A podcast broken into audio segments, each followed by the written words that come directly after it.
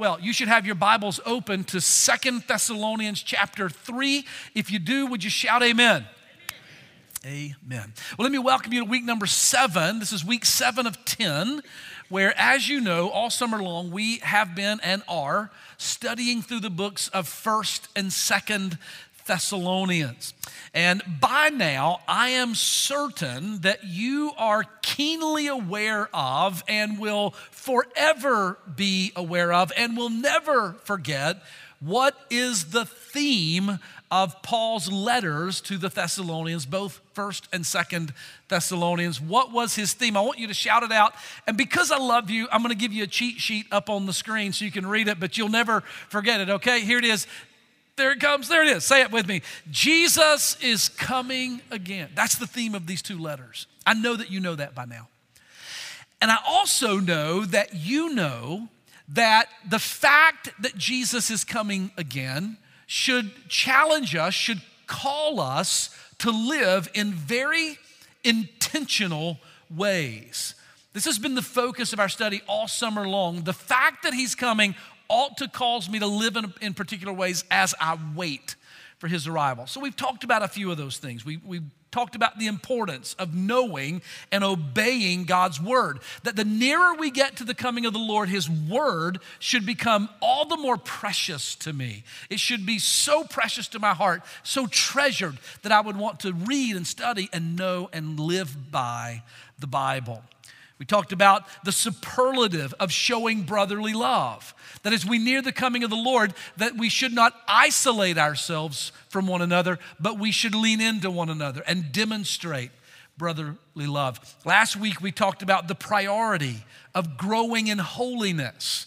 That Paul says that we ought to be living in such a way as to please the Lord as we near his coming. And in fact, we looked at Titus chapter 3 last week, where Paul wrote to Titus that every person who has this hope in him, uh, in Christ, that he's gonna come and get us, we should be purifying ourselves because he who is coming to get us is pure. So we talked about sanctification and growing in holiness as we near the coming of the Lord. That's a few of the things that we've talked about. Today, we're going to add to that list, and I want you to go ahead and jot it down, and then we'll see it in the text. Today, we're going to see the importance of working. Working while we wait. And as you get that written down in your notes somewhere, and I'm so grateful you're note takers, by the way. You are not sermon listeners, you are students of the scriptures. And so you, I love it when you come with your Bible in hand and your pen and your pad and you're ready to take notes as God speaks to you from his word. Well, let's, uh, let's read Second Thessalonians chapter 3, beginning in verse number 6. I invite you to follow along. Verse number 6 says, Now we command you, brethren, in the name of our Lord Jesus Christ, that you withdraw yourselves from every brother that walks disorderly and not after the tradition or the teaching which he received of us. For you yourselves know how you ought to follow us or follow our example. For we did not behave ourselves disorderly among you. Neither did we eat any man's bread for nothing, uh, but we worked. We worked uh, with labor and travail night and day so that we might not be chargeable or a burden to any of you. Now, not because we did not have power or authority. Uh, Paul could have said, I'm the apostle, you should take care of me. But he said, it's not because we didn't have that authority, but rather because we wanted to make ourselves an example unto you to follow. For even when we were with you, this is what we commanded you that if any person would not work, neither should he eat. For we have heard that there are some which walk among you disorderly working not at all, but they are busybodies. Now, them that are such, we command and exhort by our Lord Jesus Christ that with quietness they work and they eat their own bread. But you, brethren, be not weary in well doing. And if any man will not obey our word by this apostle, note that man and have no company with him, that he may be ashamed or embarrassed. Verse 15, yet count him not as an enemy, but admonish him as a brother. Now, I want you to take your pen, and in this text that we've just read, I want you to circle three different times in this text the same word. And it's the word disorderly. I want you to circle the word disorderly. Now, if you have a more modern translation of the Bible, it will say idle or idleness or unruly. But it, they all mean the same thing. Look at verse number six and circle it there. He talks about every brother that walks disorderly. You should circle it in verse number six. Again, you'll see the word disorderly in verse number seven. And then again down in verse number 11. Do you see it there?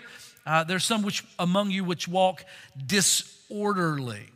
Disorderly. Now, the root word of this word disorderly is the Greek word tasso, and it's a word which means to set in order or to align um, to align in a correct way. When, when the Bible talks about order, this word tasso, it simply means what has been commanded by God or what has been ordered or set in place, arranged deliberately by God. So to walk orderly, for a Christian to live in a way that is orderly, is simply to live in a way that is in alignment with what God has commanded, that our lives would align with what God has ordered or with the way that God has arranged for us to live. Now, the opposite of that, these who were living disorderly, the opposite of order then would be to, to live in a way that is not in keeping with what God has commanded or arranged. We would use the word chaos. There's order, the opposite of order is chaos. The, the opposite of arranged, arrangement is confusion. And so to walk disorderly is to walk in a way that is, that is out of line with what God has commanded, or we would just say to walk to be out of order. In the same way that a judge in a court of law might pound the gavel and say, You are out of order. Paul says that we are to walk in a way that is orderly. And in fact, he says in this passage that the church should take note of those among them who walk disorderly and that they should lead them back into order. And we'll talk in a minute about how that leading is to happen. But before we get into this specific text as it relates to our work, I want to talk to you for just a few minutes about this divine attribute of order. Write this down. When you think about your God, you should know that God's nature is absolute and perfect order. This is one of God's attributes that, that in, in God there is no disorder, there is no chaos, there's no randomness, or there's no confusion. God exists in absolute and perfect order.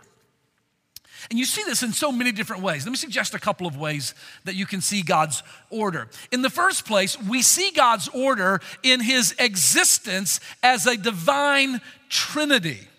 That God exists completely self sustaining, completely whole and com- complete in and of himself, with need of nothing and need of no one and he has in the Godhead arranged himself as Father, Son, and Holy Spirit in perfect divine order.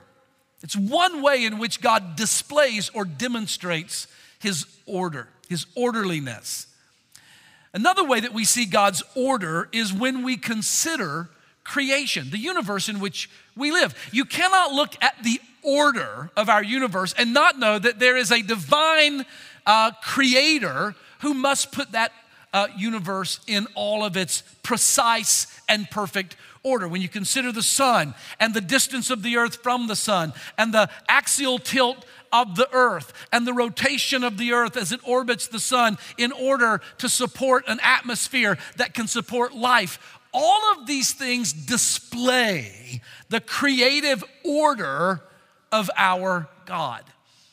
Now, those are just a couple of ways where you see that God is a God of order.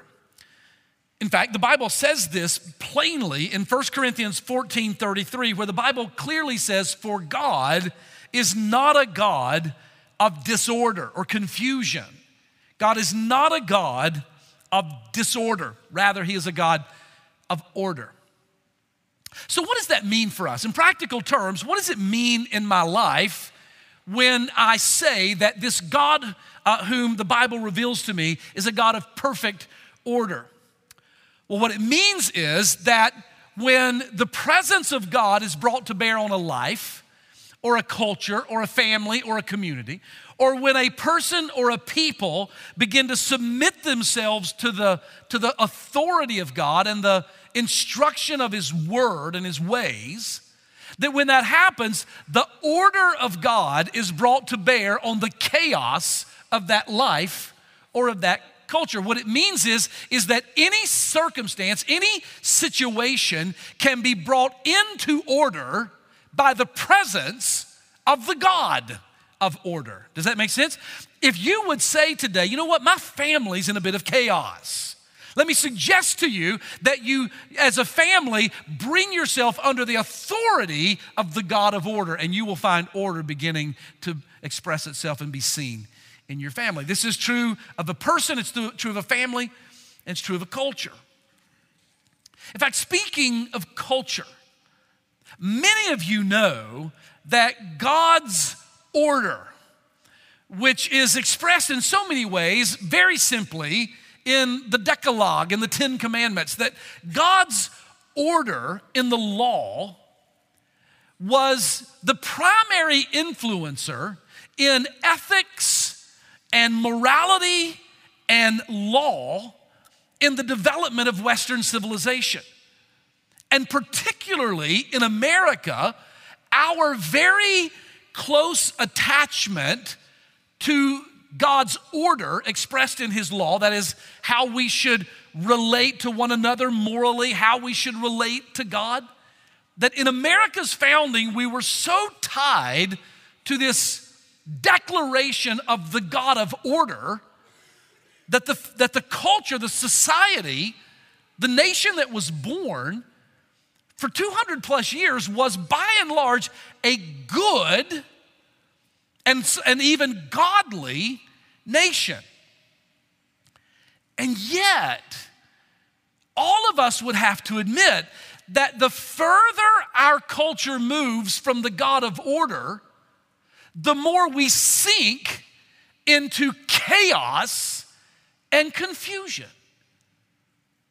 I mean, who among us could argue the fact that that this current condition that we're in as a nation, and I don't even really know exactly what we should call it. I mean, it's anarchy in some cases, it's this malaise or sickness that we have as a culture. Who could argue that it must be the result of our our intentional move away from the God of order. And the chaos of our nation is so evident in so many ways. Now, I don't even want to spend a lot of time on this because we've talked about it some lately with all that's happening in the culture, but it's expressed, this chaos that we're currently experiencing is expressed in the gender wars, where suddenly, as a, as a nation, we no longer know, we've become confused even about what is a man and what is a woman.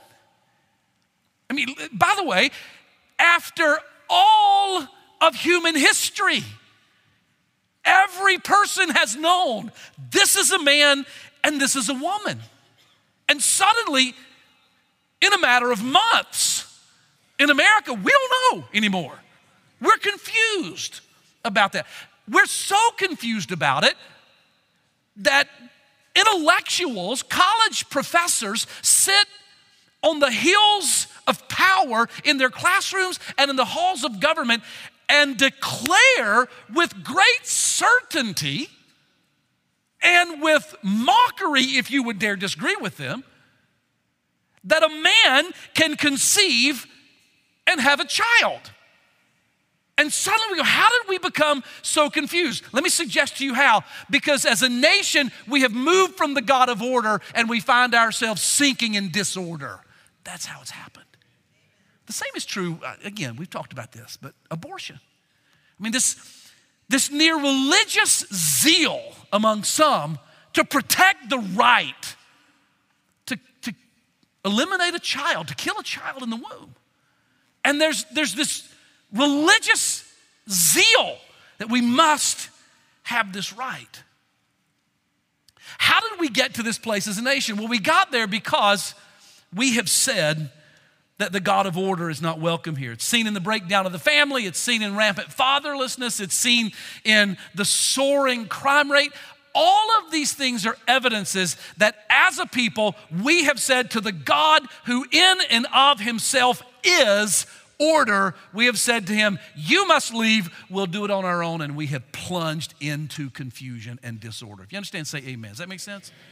That's just where we're living. And so, what needs to happen is this nation, led by the church of Jesus, needs to come back to the God of order. And if we will, we will see order return to our nation. Now, by the way, this is true of the family as well.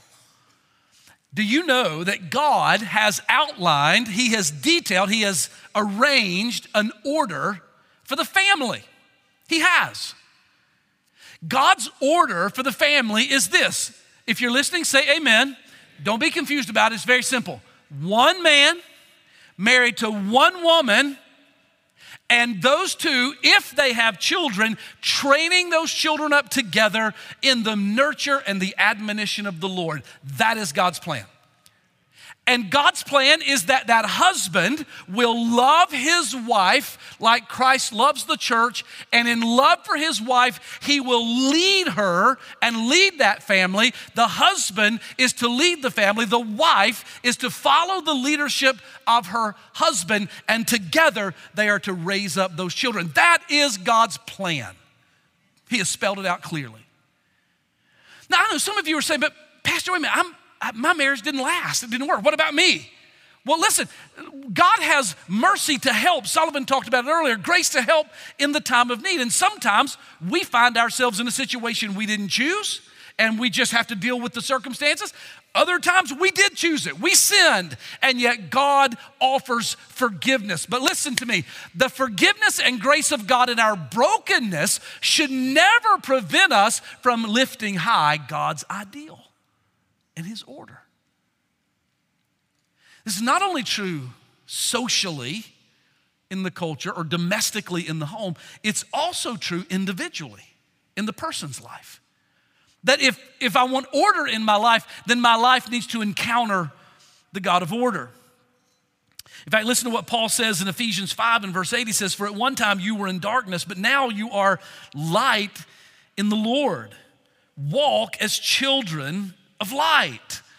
Well, how does my life go from darkness to light, from chaos to order? It happens through the new birth. So when we're converted to Christ, we're born again, then the chaos of sin is arrested and the order of God begins to replace that chaos. When the gospel light shines in, darkness must flee. When the Word of God gives order and direction to my life, then my life begins to take order. When the Holy Spirit enables me because He indwells me to be able to live according to His Word, that brings my life out of chaos and into order.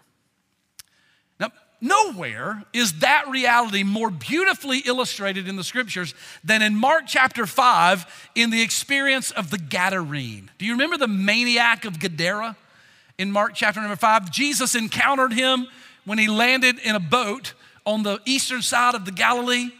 And this, this man called the maniac of Gadara comes uh, out of the tombs to meet him. Now, this guy, you talk about chaos in the flesh. This guy's living in chaos.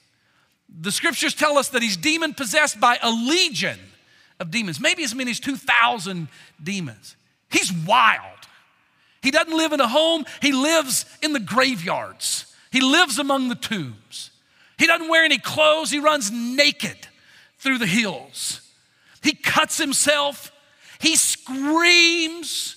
He fights with men. They hear him howling in the night. He is a wild man. And then he meets Jesus and he's transformed by Jesus. In Mark chapter 8 and verse or 5 and verse number 15 tells us that some people come to see Jesus, and when they came to see Jesus, they saw the man who had been possessed by the legion of demons. He was sitting there clothed and in his right mind. Amen. That's what Jesus does. He turns chaos into order. So in Second Thessalonians chapter 3, Paul declares that if you know Jesus, if I know Jesus, there should be, as we wait for him to come, an order to our lives. That there should be an alignment to our lives, a correctness to our lives. And that this order has to do with our work, among other things. Write this down. In Second Thessalonians chapter 3, God commands us to work while we wait for Jesus to come. God commands us to work. Now, if you look at verse number 11, you'll see the problem that Paul is addressing in the Thessalonican uh, church. Verse number 11, he says, For we hear, we have heard that there are some which walk among you disorderly, not working at all. There's the disorder. There's the problem that he's identifying. Here's what's out of alignment in their lives there's some who aren't willing to work. Now, let me stop and ask you a question. Is a poor work ethic and people not being willing to work at all, is that a problem in 2022? You think it is? Yeah, eh, they laughed in the other two services as well. It's a problem. It's always going to be a problem within societies, within cultures. But here's the thing you need to know in this passage, Paul's not speaking to that. He's not talking to the people in the culture who won't work, he's talking to the people in the church who won't work. Paul says the problem is some of you know Jesus, and yet you're not willing to work. Do you see how he made this very specific in verse number six? He says to them in that verse, Every brother, there are brothers that are walking disorderly. Uh, in verse number 11, uh, there are some among you who are not walking or working at all. And then in verse number 15, uh, those who don't work, don't count him as an enemy, but um, admonish him as a brother.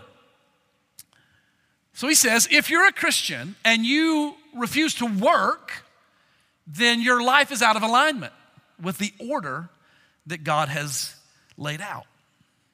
Now, let me ask you a question. It's really speculation because the Bible doesn't say, but why do you think these people in Thessalonica would not work? What was their problem?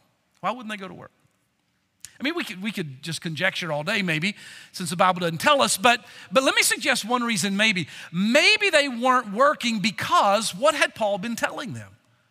Jesus is coming. And maybe they believed that Jesus was coming very soon. And they thought, well, if Jesus is coming, why do I need to work? I'll just wait for Jesus to come. I don't know if that was their reasoning, but it might have been. It certainly was the reasoning for a group of Christians in the 19th century known as the Millerites. Have you ever heard of the Millerites? The Millerites were the followers of, I'm sorry to say, a Baptist evangelist by the name of John Miller. And Miller preached the truth. In 1844, he was preaching that Jesus was coming again. Miller's mistake came and his heresy came when he tried to pinpoint a day when Jesus would come again.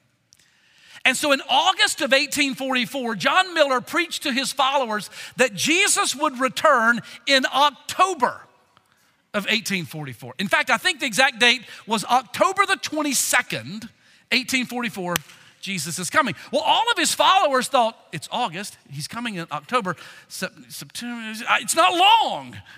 I can just wait for Jesus to come. And so many of them sold their possessions or gave their possessions away. They quit their jobs and they just sat down and waited through the remainder of August and through September. And then October came, and October 15th got here, and October 21st dawned, and October 22nd dawned and they were ready and October 23rd dawned, and Jesus didn't come. And that resulted among the Millerites in an event known as the Great Disappointment, which I just think makes a lot of sense. It would have been disappointing. Before there was a Great Depression, there was the Great Disappointment. Because they were led astray by this false teaching. They believed that Jesus was coming, and so they didn't work. Now, I don't, I don't know if that may have been the motivation behind these in Thessalonica not working. Maybe not. Maybe, maybe they just felt entitled, right? They just felt like somebody owed them a living. Maybe they were just lazy. I don't know. But the point is, they wouldn't work. Now, the text tells us that their refusal to work did not align with Paul's teaching. So, Paul had been clear in his teaching that as they waited for Jesus to come, they were to continue working. In fact, look at verse number six. He says, Now we command you, brethren, in the name of our Lord Jesus, that you withdraw yourselves from every brother that walks disorderly among you, not after the tradition which he had received from us. The tradition means the precepts or the teaching. You know what we taught you. You're to be working. And in fact, look at verse number 10. He tells them in verse 10 exactly what his teaching had been. Verse 10 For even when we were with you, this is what we commanded you that if any man would not work, neither should he eat. That's Paul's teaching. Um, in fact, he said a similar thing in 1 Timothy chapter 5. Let me read it to you, verse number 8.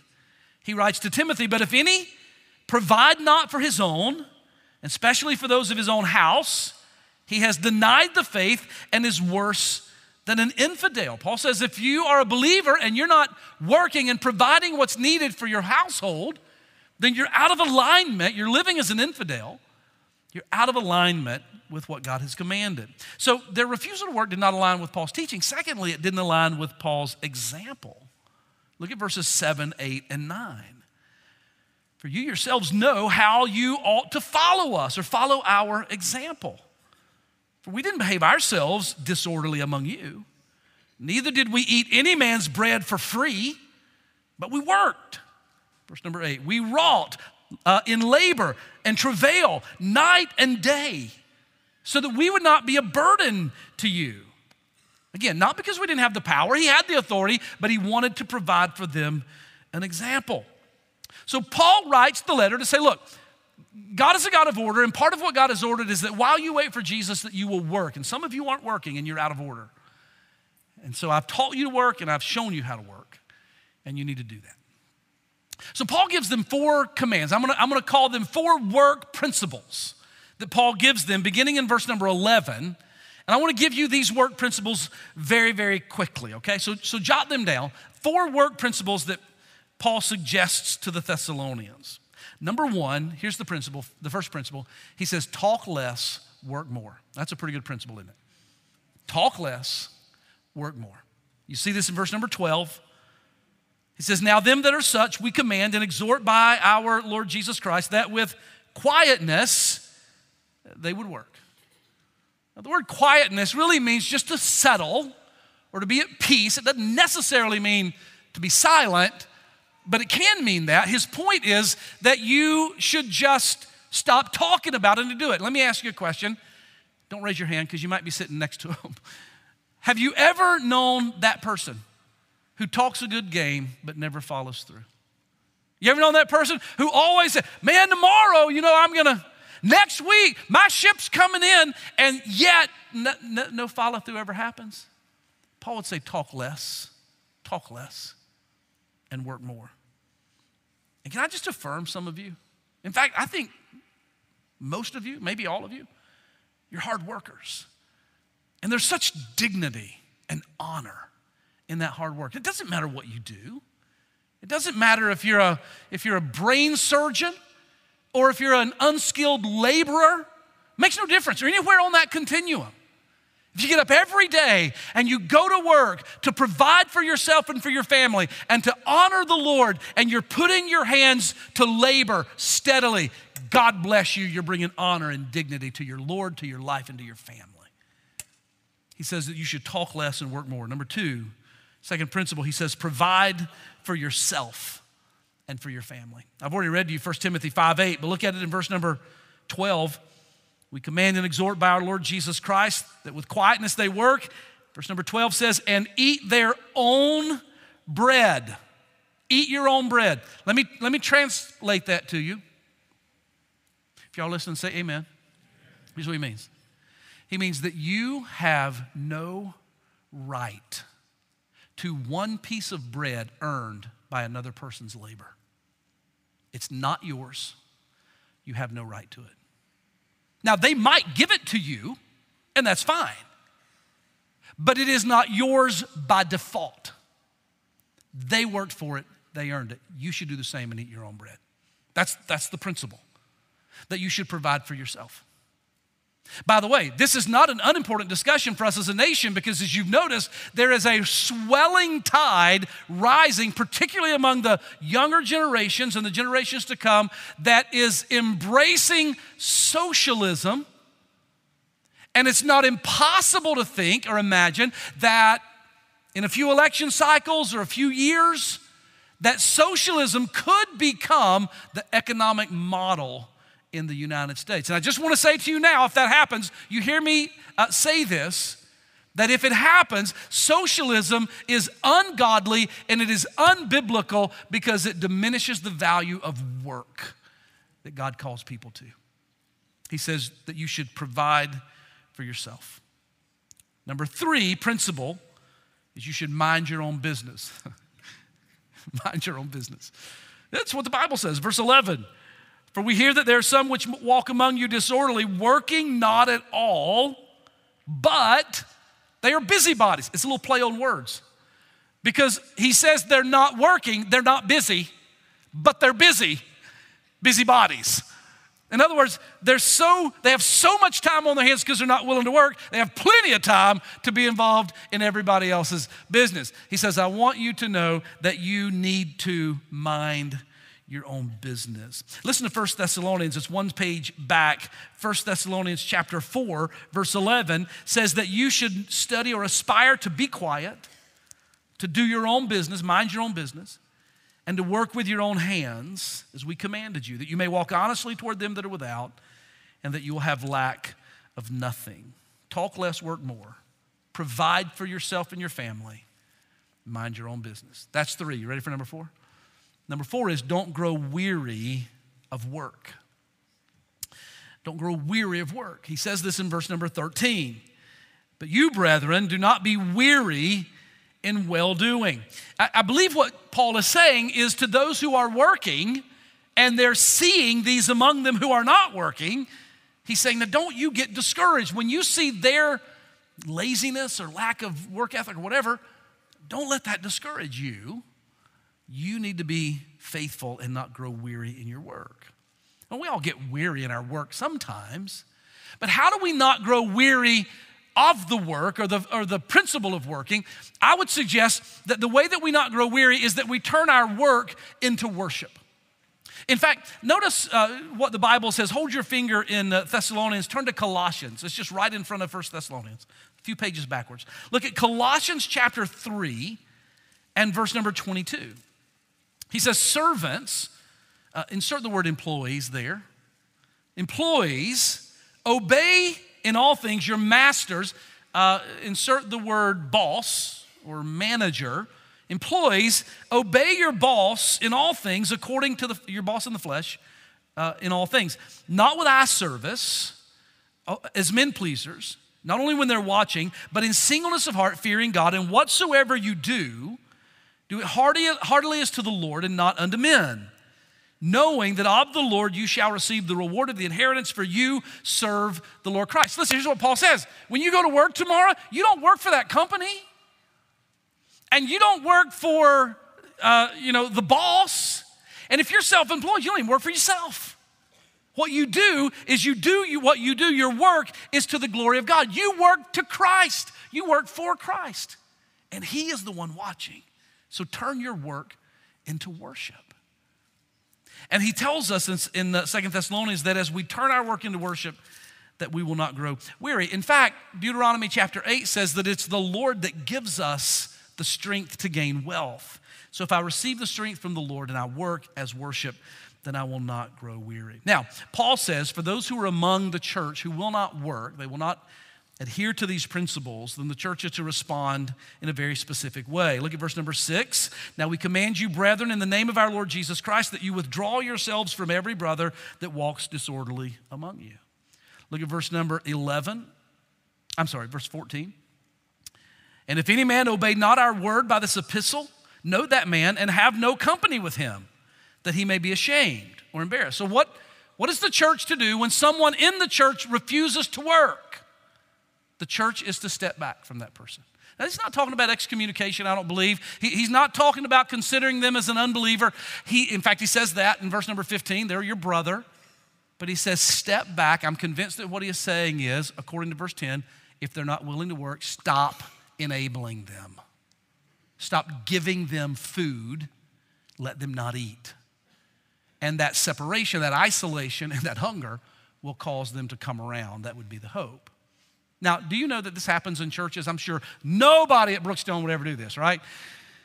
But this happens at churches where somebody is a part of a church and their, their main agenda is to get. And so they'll move from family to family and they'll, they'll just sort of start taking what they can get and, and asking for help and getting what they can. That family runs out of money or runs out of patience, they'll move on to another family and then they'll move on to another family. And, and if they run out of folks in that church, then they'll move on down the road to another church and they're just looking to get. They're not willing to work. Paul says, stop it. Stop enabling that. And in fact, I would suggest that this is a principle that would apply to our families as well. Because sometimes we have kids that grow up and they refuse to work, and yet we keep enabling that refusal to work. They claim to be Christians. Paul says we need to work while we wait. Now, this brings up two questions. I want to close with answering these two questions because they're important questions. And one is, to, is the question of benevolence or charity. So, what should we do? When somebody needs some help? How do we respond to that? Is it okay to, to help somebody? And in fact, we ought to be generous, right? So, how can we live with generosity and yet maintain um, this principle? Well, I would say in the first place that he's talking to people in the church. So let's first of all think about people outside of the church, people who don't know the Lord. Oftentimes, Jesus would meet a physical need in order to ultimately meet a spiritual need. And that's a good guiding principle for us. If we see somebody outside of the church and we can meet some physical need, we ought to uh, do that, meet that need if we can, to help them or to uh, meet a spiritual need for them. However, the principle applies. If they're simply refusing to work, then the call to generosity and benevolence is not to them, it is to those who are willing and they might have a situation where they can't work. There's no forbidding in the Bible of helping somebody who's just in a tough spot. Everybody needs help sometimes. We ought to help one another in that regard. But he says, stop enabling people who just refuse to work. That's the first question of benevolence. The second question, then, and I think this is such a good question what about retirement? What about retirement? If I'm commanded to work while I wait for Jesus to come, then is it okay if I retire as a Christian? And by the way, that question is being posed from a guy for whom retirement is on the horizon. Now, don't get too excited, think you get a new pastor too soon. I mean, I got a good decade in me, I think, anyway, left. But, but re- retirement is not that far out. So, is retirement biblical? Does the Bible forbid it or encourage it? What does the Bible say about it? Well, we know that we're commanded to work while we wait. We also know that we're never commanded or encouraged to not work, but that in no way says that retirement is wrong. Just because you retire from a career or a job that doesn't mean that you stop working. In fact, I would suggest that for the Christian who comes to a place in life where they've prepared and they're ready and they can step away from a job to earn that income, that simply then frees that Christian up to work more fully for the Lord. So, retirement doesn't mean I quit working, it just means that maybe I can shift my emphasis and my time in working for the Lord. In fact, I think that segues into this closing point, which is that God commands us to work for Him. He doesn't just command us to work until or while we wait, He commands us to work for Him. Is we ought to have a work ethic uh, in our life, but we also ought to have a work ethic in the church. Now, here's the thing what Paul is teaching us is that the gospel of Jesus Christ takes a life of chaos and disorder and it illuminates that life and it brings it into the light and it gives it order. And then the Holy Spirit and the Word of God and the body of Christ help that person to now walk in order and to live a life where we work as worship and we work for Him. And then ultimately, there comes a day when we no longer work because physically we're unable to work, we're, we're homebound or, or uh, bedridden, or we die. And Revelation chapter 14, I think verse 13 says this Blessed are they who die in the Lord, for they, have, for they rest from their labors. There will come a day that we can rest. And it'll come after we spent all of our days working in the, in the kingdom. Amen? I've said this to you before. When I die, if I die before you, and you come and my body's laid out in a casket, and you come by, and I'm gonna be watching to see if you come by, by the way, and you walk by and you look at me, do not say, Well, he looks so good. Don't say that. I want you to say, He looks tired. he worked himself to death. He's worn out. That's the way I want to leave this world. Worn out working for Jesus.